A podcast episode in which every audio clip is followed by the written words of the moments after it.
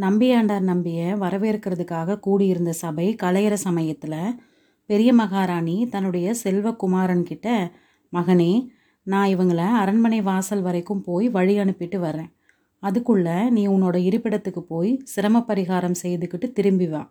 உன்னிடம் ஒரு முக்கியமான விஷயம் பேச வேண்டும் அப்படிங்கிறாங்க. ஆகட்டும் தாயே அப்படின்னு சொல்லிட்டு மதுராந்தகர் புறப்படுறாரு. அரண்மனையில் அவர் தங்கியிருந்த பகுதிக்கு போகிறாரு அவருடைய உள்ளத்தில் ஆத்திரமும் பொறாமையும் கொழுந்து விட்டு எரியுது. யாரோ வழியோட போகிற ஆண்டி பண்டாரத்துக்கு எவ்வளவு தடபுடலான மரியாதைகள். ராஜகுலத்தின் கௌரவத்துக்கே தன் தாயினால் பங்கம் நேர்ந்துடும் போலல்லவா இருக்குது. பழுவேட்டரையர்கள் தம் அன்னையை பற்றி அடிக்கடி குறை சொல்கிறதுல வியப்பு ஒன்றும் இல்லை. உடம்பில் சாம்பலை பூசிக்கிட்டு ருத்ராட்ச மாலைகளை அணிந்துக்கிட்டு யார் வந்தாலும் பெரிய மகாராணிக்கு போதும். பதிகம் ஒன்றும் அவன் பாடிக்கிட்டு வந்துட்டா போச்சு. அல்லது கோயில் குளம் திருப்பணி அப்படின்னு சொல்லிட்டு வந்துடணும். இப்படிப்பட்டவங்களுக்கு அள்ளி கொடுத்து ராஜாங்க பொக்கிஷத்தையே இவர் சூன்யமாக்கிடுவார் போல் இருக்குது. போதாததுக்கு இளவரசி குந்தவை ஒருத்தி எப்பவும் இவங்க பக்கத்திலேயே இருக்கிறா. கோயில் திருப்பணி செய்து மிச்சம் ஏதாவது இருந்தால் அதை மருத்துவ சாலை ஏற்படுத்துறதுக்காக செலவிட்டுடுறா. இப்படியெல்லாம் இவங்க செய்கிறதுக்கு இடம் கொடுத்துட்டு வந்தால் நாளை நம்முடைய மனோரதம் எப்படி நிறைவேறும்? சோழ சைன்யங்களை அனுப்பி இந்த நில உலகம் முழுதையும் வென்று ஒரு குடை நிழலில் ஆள்றது எப்படி சாத்தியப்படும்? மறுபடியும் பெரிய மகாராணிக்கு மகன்கிட்ட ஏதோ அந்தரங்கம் பேச வேண்டுமா? என்ன அந்தரங்கத்தை சொல்ல போகிறாரோ தெரியலை. அஷ்டாங்க யோகம் இயம நியம நிதி ததியாசனம் ஆகியவற்றை பற்றி ஒருவேளை பேச ஆரம்பிச்சிடுவாங்க. கண்களின் பார்வையை மூக்கு நுனியில் செதுக்கி குண்டலினியை மேல் நோக்கி கொண்டு வர்றதுனால அறுபத்தி நாலு கலைகளையும் கல்லாமல் கற்கும் முறையை பற்றி ஒருவேளை உபதேசிக்க ஆரம்பிச்சிடுவாங்க. அல்லது நடராஜருடைய ஆனந்த கூத்தின் உட்பொருளை பற்றி அவருடைய சடாமகுடம் எதை குறிக்குது அப்படிங்கிறத பற்றி சொல்ல ஆரம்பிச்சிடுவாங்க. இப்படியெல்லாம் சொல்லி சொல்லி தான் நம்ம உலகம் அரை பைத்தியம் அப்படின்னு பரிகசிக்கும்படியான நிலைக்கு கொண்டு வந்துட்டாங்க. அந்த மாதிரி பேச்சுக்களுக்கு இனிமேல் இடம் கொடுக்கக்கூடாது அவர் பேசி தான் தீருவேன் அப்படின்னு சொன்னாலும் நான் காதில் வாங்கிக்க கூடாது. இருக்கட்டும். அன்னை மீண்டும் கூப்பிட்டு அனுப்புவதற்குள்ளே அந்த நிமித்தக்காரன்கிட்ட பேசி ஆகணும். வருங்காலத்தை பற்றி கேட்டாகணும். யாருமே அறிந்திருக்க முடியாத இரண்டு மர்மமான செய்திகளை அவன் எப்படி தெரிஞ்சுக்கிட்டான்? அதை நினச்சி பார்த்தா ஒரே வியப்பா அல்லவா இருக்குது? அதிசயமான சக்தி அவன்கிட்ட ஏதோ இருக்கணும். போன நிகழ்ச்சிகளை பற்றி சொல்கிறது மாதிரியே வருங்காலத்தில் நடக்க போகிறத பற்றியும் அவனால் சொல்ல முடியுமா? அவனையே கேட்டு பார்க்கலாம். சபையிலிருந்து தாம் புறப்படும் சமயத்தில் நிமித்தக்காரன் அங்குமிங்கும் பார்த்துக்கிட்டு தயங்கி தயங்கி நிற்கிறத மதுராந்தகர் கவனிக்கிறார். அவனை தன்னோட வரும்படி சமிங்கையினால் கட்டளையிடுறார். வந்தியத்தேவனுடைய கண்கள் இளவரசியோட முகத்தை பார்க்கவும் நயன பாஷையினால் செய்தி உணர்த்தவும் ஆர்வம் கொண்டிருந்தது. ஆனால் இளவரசி மீண்டும் அவனை திரும்பி கூட பார்க்காம பெரிய மகாராணியோட போயிட்டா. இது என்ன? தன்னை இளவரசி அடியோடு மறந்துட்டாரா? அப்படித்தான் இருக்கணும். எத்தனையோ ஆயிரம் ஆயிரம் பேரை அவர் தினம் தினம் பார்த்துட்டு வர்றார். ஒரு தடவை ரெண்டு தடவை பார்த்த தன்னுடைய முகம் அவர் மனசில் எவ்விதம் நினைவிருக்கும் நான் பைத்தியக்காரன். இரவும் பகலும் எத்தனை எத்தனையோ விபரீத சம்பவங்கள் அபாயங்களுக்கிடையேயும் இளவரசியோட திருமுகத்தையே நினச்சிக்கிட்டு இருந்தேன். இளவரசி எதுக்காக என்ன நினச்சிருக்கணும் தேனி தேனை விரும்பி மலரை சுற்றி சுற்றி வருது. மலருக்கு தேனியை பற்றி என்ன கவலை? மலர் சூரியனை பார்த்து புன்னகை செய்துட்டு இருந்தது குந்தவையின் முகமலர விரிய செய்கிற சூரிய தேவன் யாரோ எவரோ? இருந்தாலும் தன்னை எதுக்காக அனுப்பினாரோ அந்த செய்தியை தெரிஞ்சுக்கிறதுல கூட அவருக்கு ஆர்வம் இல்லாமையா போயிடும். தனக்கு முன்னாடியே யாராவது வந்து சொல்லி இருப்பாங்களோ அது எப்படி முடியும்? இல்லை இல்லை. அவர் ஏதோ கவலையில் ஆழ்ந்திருக்கிறார் அப்படிங்கிறத அவரோட முகம் நன்றாக காட்டுச்சு. அதுதான் தன்னை அடையாளம் கண்டுக்காததுடைய காரணமாக இருக்கணும். அந்தரங்க ஓலை எடுத்துக்கிட்டு இலங்கை போன தூதன் மதுராந்தக தேவருடைய பரிவாரங்களில் ஒருத்தனா சபைக்கு வந்தா எப்படி அடையாளம் கண்டுபிடிச்சு தெரிஞ்சுக்க முடியும்? ஆஹா இளவரசியை சந்தித்து அந்த நகரில் நுழையிறதுக்கு தான் கையாண்ட யுக்திகளை பற்றி சொல்லும்போது அவர் எவ்வளவு ஆச்சரியம் அடைவார் ஆனால் சந்திக்கிறது எப்படி? செய்தி சொல்லி அனுப்புறது எப்படி? நிமித்தக்காரா என்ன யோசனையில் ஆழ்ந்திருக்கிற? அப்படிங்கிற மதுராந்தகருடைய குரலை கேட்டு வந்தியத்தேவன் திடுக்கிட்டான். அதுக்குள்ள அவங்க அரண்மனையில் மதுராந்தக தேவருடைய தனி அறைக்கு வந்திருந்தாங்க. அந்த நாளில் சோதிடர்கள் ஆருடக்காரர்கள் ரேகை பார்த்து குறி சொல்வோர் நிமித்தக்காரர் என்று வருங்காலத்தை பற்றி சொல்கிறவங்க பலர் இருந்தாங்க. சோதிடர்கள் சாதகம் பார்த்தும் கிரகங்கள் நட்சத்திரங்களுடைய சஞ்சாரத்தை கணித்தும் ஜோதிடம் சொல்லுவாங்க ஆருடக்காரர்கள் அவங்க கிட்ட வர்றவங்க பேசுகிற சொற்களை வச்சும் ஆரிடம் கேட்கிற வேலையை வச்சும் நூற்றி எட்டில் ஓர் இலக்கம் சொல்லும்படி கேட்டும் சுபாசுபங்களை பற்றி பொதுப்படையாக சொல்லுவாங்க.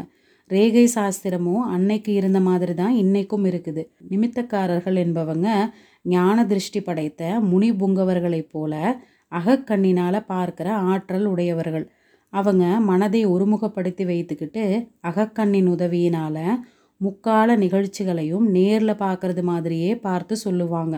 சிலர் புறக்கண்களை மூடிக்கிட்டு தியானத்தில் உட்கார்ந்து சொல்லுவாங்க. இன்னும் சிலர் தீப்பிழம்பை உற்று நோக்கிய வண்ணம் மனதை ஒருமுகப்படுத்திக்கிட்டு நடந்து போன நடக்க போகிற நிகழ்ச்சிகளை அந்த தீபப்பிழம்பில் பார்த்து சொல்லுவாங்க. இன்னும் சிலருக்கு எதிர்ப்பட்டவங்களுடைய முகத்தை பார்க்கும்போதே அவங்களுடைய சென்ற கால வரலாறும் வருங்கால வரலாறும் மனசில் தோணிடும். இத்தகைய அதிசய சக்திகள் படைத்தவர்களை தவிர காக்கை இடம் போயிற்றா வளம் போயிற்றா என்பது முதலான வெளி நிகழ்ச்சிகளை கொண்டும் சகுன பலன்களை உரைக்கும் சாதாரண நிமித்தக்காரர்களும் உண்டு. வந்தியத்தேவன் தன்னை நிமித்தக்காரா அப்படின்னு மதுராந்தகர் அழைத்ததும் திருக்கிடுறான். இளவரசர் மேலும் தன்னை என்னென்ன கேள்விகள் கேட்பாரோ தெரியலையே அதுக்கெல்லாம் சாமர்த்தியமாக தக்க விடை சொல்லி சமாளிச்சுக்கணும். கடவுளே இங்கிருந்து இவர்கிட்ட இருந்து தப்பிச்சு போகிறது எப்படி? இளவரசியை தனியாக சந்தித்து பேசுறது எப்படி? வேற யோசனை ஒன்றும் இல்லை ஐயா. நான் நிமித்தக்காரனாக இருக்கிறத காட்டிலும் இப்போ சபையில் பார்த்த பிள்ளைய மாதிரி நாலு பதிகங்களை கற்றிருந்தா எவ்வளவு நன்றாயிருக்கும்? எனக்கும் எவ்வளவோ உபசார மரியாதையெல்லாம் கிடைக்கும். அப்படின்னு தான் நினச்சிக்கிட்டு இருந்தேன் அப்படிங்கிறான். யார் வேண்டான்னு சொன்னாங்க? நீயும் தேவார திருப்பதிகம் கற்றுக்கிட்டு பாடுறது தானே அப்படிங்கிறாரு மதுராந்தகர். இன்னாருக்கு இன்னபடி அப்படின்னு எழுதியிருக்கிறது மாதிரி தானே நடக்கும் இளவரசரே. வீண் ஆசைப்பட்டு என்ன பயன்? அப்படிங்கிறான் வந்தியத்தேவன். பதிகம் பாடிய அந்த பிள்ளையை பற்றி உனக்கு என்ன தோணுது? அவனுடைய யோகம் எப்படி இருக்குது? அப்படின்னு கேட்குறாரு மதுராந்தகர். மிக உயர்ந்த யோகம். சிவயோகமும் ராஜயோகமும் கலந்தது. மன்னர்களும் மகாராணிகளும் அந்த பிள்ளைக்கு மரியாதை செய்வாங்க. மகான்களுடைய பெயருடனே அவருடைய பெயரும் சேர்ந்து இந்த பூ உலகத்தில் நெடுங்காலம் விளங்கும். வல்லவரையன் ஏதோ குருட்டாம்போக்கா தான் இந்த மாதிரி சொன்னான். ஆனால் மதுராந்தகருடைய மனசில் அவனுடைய வார்த்தைகள் பெரும் கிளர்ச்சியை உண்டு பண்ணிருச்சு. என்னுடைய யோகம் எப்படின்னு சொல்லு பார்க்கலாம் அப்படிங்கிறாரு. அவனுடைய யோகத்தைப் போலவே உங்களுடைய யோகமும் சிவயோகமும் ராஜயோகமும் கலந்தது. ஆனால் இன்னும் மேன்மையானது அப்படிங்கிறான் வந்தியத்தேவன். அப்பனே கொஞ்சம் விவரமாக சொல்லு பார்க்கலாம். வல்லவரையன் என்ன சொல்கிறது அப்படின்னு யோசிக்க அவகாசம் தேவைப்பட்டது. அதனால் இப்படியெல்லாம் ஆசைப்பட்டால் முடியுமா? விவரமாக சொல்லணும்னா தீபம் ஏற்றி வைத்து அகில் புகை போட சொல்லணும். நீங்களும் தீபத்துக்கு பின்னாடி உட்காந்துக்கணும் அப்போ தான் வருங்கால நிகழ்ச்சிகளை நடக்க போகிறது மாதிரியே பார்த்து சொல்வேன் அப்படிங்கிறான். மதுராந்தகர் பரபரப்பு அடைந்து தீபம் ஏற்றி வைக்கும்படியும் அகிற்புகை போடும்படியும் கட்டளையிடுறாரு. தீபத்துக்கு முன்னாடியும் பின்னாடியும் ரெண்டு மனைகளும் போடப்பட்டது.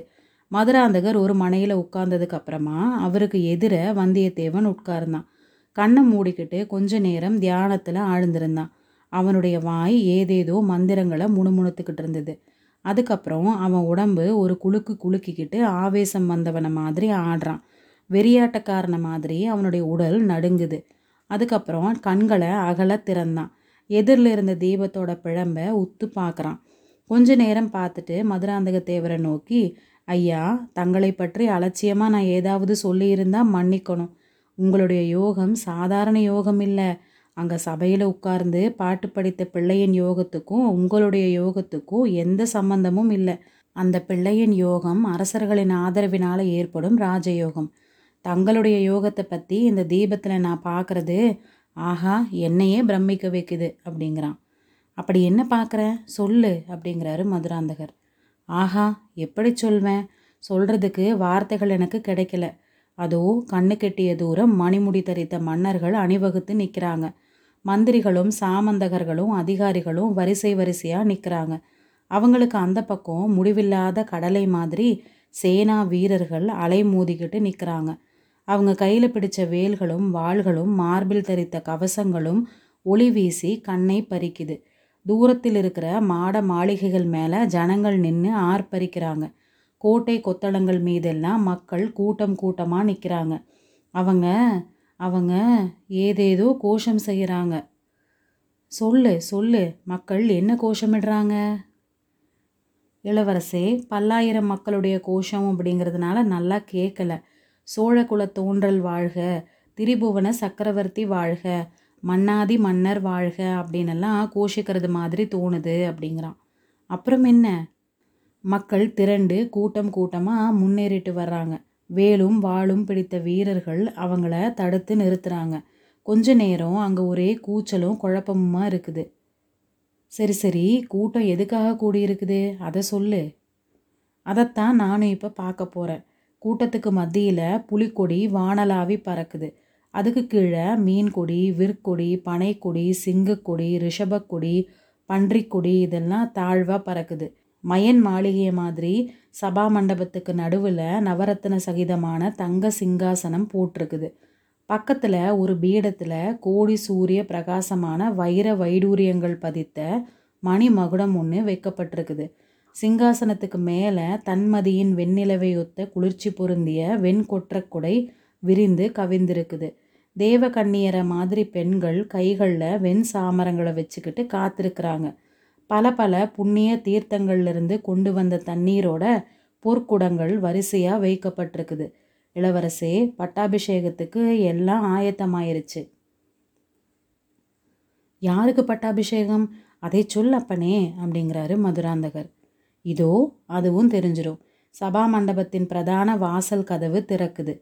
பல வகை கட்டியம் கூறிக்கிட்டு சிலர் உள்ளே வர்றாங்க. வீர கம்பீர தோற்றமுடைய கிழவர் ஒருத்தர் வர்றார். அவருடைய சகோதரர் மாதிரி இன்னொருத்தர் வர்றார்.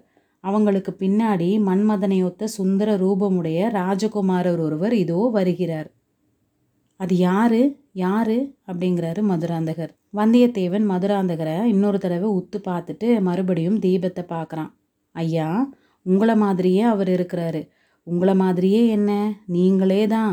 முன்னாடி வந்த ரெண்டு பேரும் உங்களை சிம்மாசனத்தை நோக்கி அழைச்சிக்கிட்டு போகிறாங்க ஜெய விஜயி பவா அப்படிங்கிற கோஷம் சமுத்திர கோஷத்தை மாதிரி எழுகுது. உங்கள் மேலே நூறு நூறு கைகள் மலர்களையும் மணிகளையும் மஞ்சள் நிற தானியங்களையும் தூவுது. இதோ நீங்கள் சிங்காசனத்தை நெருங்கிட்டீங்க. அடடா இது என்ன? சகுனத்தடை மாதிரி யார் குறுக்க வர்றது? தலைவிரி கோலமாக ஒரு ஸ்திரீ குறுக்க வந்து உங்களுக்கும் சிம்மாசனத்துக்கும் நடுவில் நிற்கிறாங்க வேண்டாம் அப்படின்னு உங்களை தடை செய்கிறாங்க நீங்கள் அந்த ஸ்திரீயை தள்ளுறீங்க. அடடா இது என்ன? நல்ல சமயத்தில் இப்படி புகை வந்து மூடிக்குதே. ஒன்றும் தெரியலையே. பாரு பாரு நல்லா உத்து பாரு அப்புறம் என்ன நடக்குது? அப்படிங்கிறாரு மதுராந்தகர். இளவரசே மன்னிக்கணும். பெரிய புகை படலம் வந்து எல்லாத்தையும் மறைச்சிருச்சு அப்படிங்கிறான் வந்தியத்தேவன். பார் அப்பனே பார். அந்த ஸ்திரீ யார் அப்படின்னாவது பார். அவளை நீ முன்னாடியே பார்த்துருக்கிறியா? இளவரசே அந்த மாதரசியும் மறைஞ்சிட்டா நீங்களும் மறைஞ்சிட்டீங்க. சபை சிம்மாசனம் கிரீடம் எல்லாம் மறைஞ்சிருச்சு. இந்த அரண்மனையில் மந்திர சக்தி உள்ளவங்க யாரோ இருக்கணும். வேணும்னே மந்திரம் போட்டு தடுத்துட்டது மாதிரி தான் தெரியுது. ஐயோ என்னோட முகமெல்லாம் பற்றி எரியறது மாதிரி தகிக்குதே. இப்படி சொல்லிட்டு வந்தியத்தேவன் தன் கைகளால் முகத்தை மூடிக்கிறான். அப்படியே கொஞ்ச நேரம் இருந்துட்டு கண்களை திறந்து பார்க்குறான். மதுராந்தக தேவருடைய உடம்பின் நரம்புகள் எல்லாம் புடைத்துக்கிட்டு இருந்தது. அவருடைய முகத்தில் கோபம் கொதித்துக்கிட்டு இருந்தது. கண்கள் எரியும் தணல்களை மாதிரி பிரகாசித்தது. வந்தியத்தேவனுக்கு கொஞ்சம் பயமாகவே போயிருச்சு.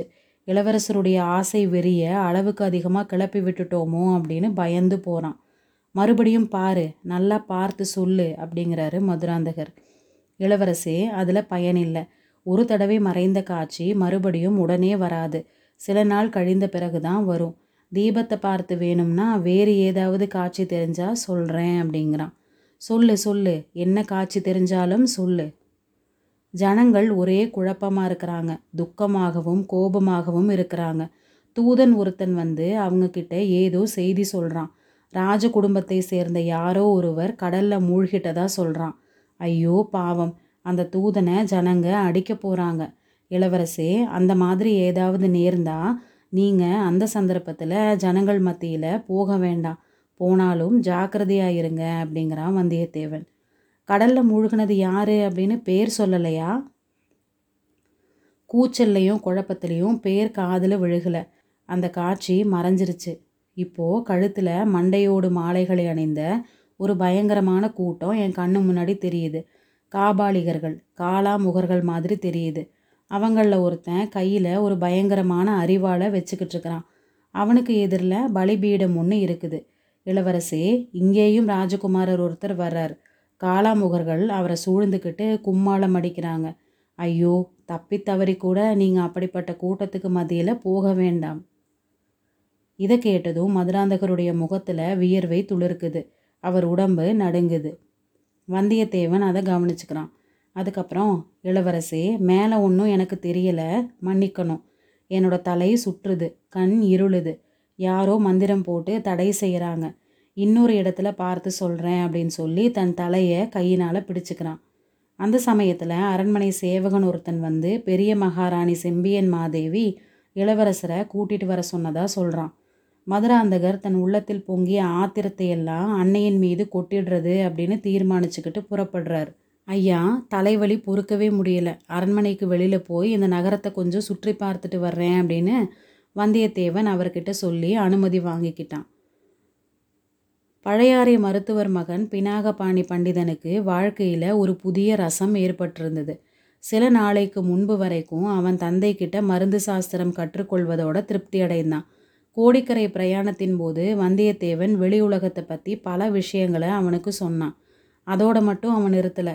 புதிதாக காதல் வலையில் விழுந்தவர்களுக்கு அதை பற்றி யாரிடமாவது பேச தோன்றது இயல்புதானே.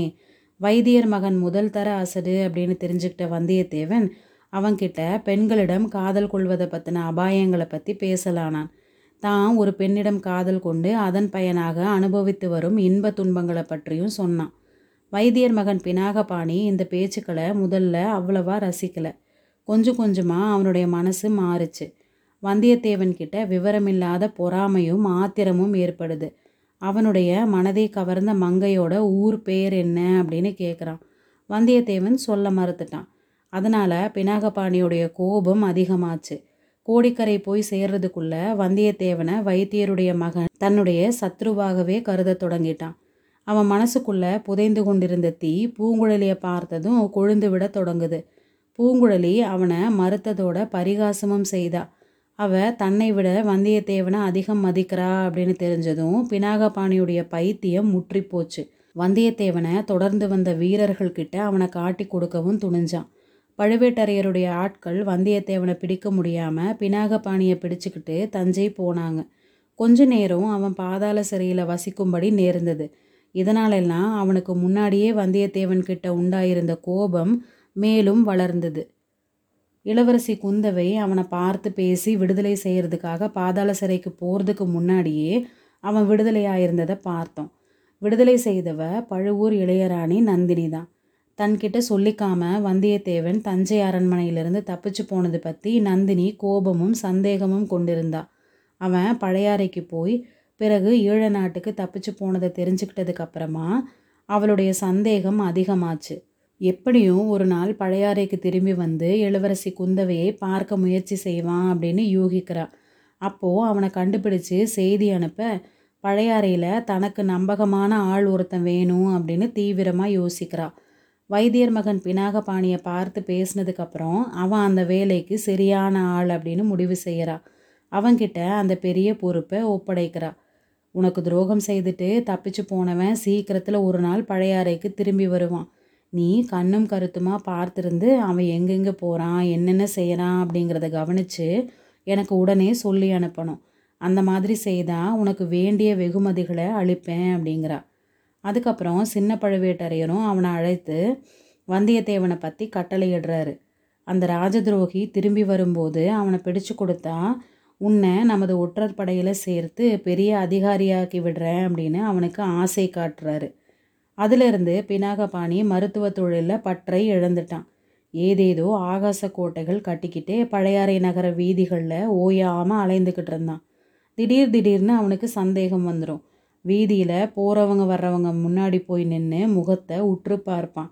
இவன் இல்லை அப்படின்னு முணுமுணுத்துக்கிட்டே அந்த பக்கம் போவான். இதை பார்த்த பலரும் வைத்தியர் மகனுக்கு சித்த பிரம பிடிச்சிட்டது அப்படின்னு நினைக்க தொடங்கினாங்க. இருந்தாலும் பினாகபாணி தன்னுடைய முயற்சியை கைவிடலை. மதுராந்தக தேவரும் அவருடைய பரிவாரங்களும் பழையாறைக்குள்ளே பிரவேசித்தப்போ பினாகபாணி அவங்கள அவ்வளோ நல்லா பார்க்கல. அவங்களில் வந்தியத்தேவன் இருக்கலாம் அப்படின்னு அவன் எதிர்பார்க்கல. திருநாரையூர் நம்பியுடைய பல்லக்கை சூழ்ந்திருந்த பெரும் கூட்டத்தில் அவன் சுற்றி சுற்றி வந்து பார்த்துக்கிட்டு இருந்தான். அப்போ கொஞ்ச தூரத்தில் மதுராந்தகருடைய பரிவாரம் போகிறது தெரிஞ்சுது. மதுராந்தகருக்கு பக்கத்தில் குதிரை மேலிருந்தவன் ஒரு தடவை திரும்பி பார்த்தப்போ பினாகபாணிக்கு சந்தேகம் உதிக்குது. ஆனால் அவன் விரைவாக போய் அரண்மனையில் புகுந்துட்டதுனால சந்தேகத்தை தீர்த்து கொள்ள முடியலை.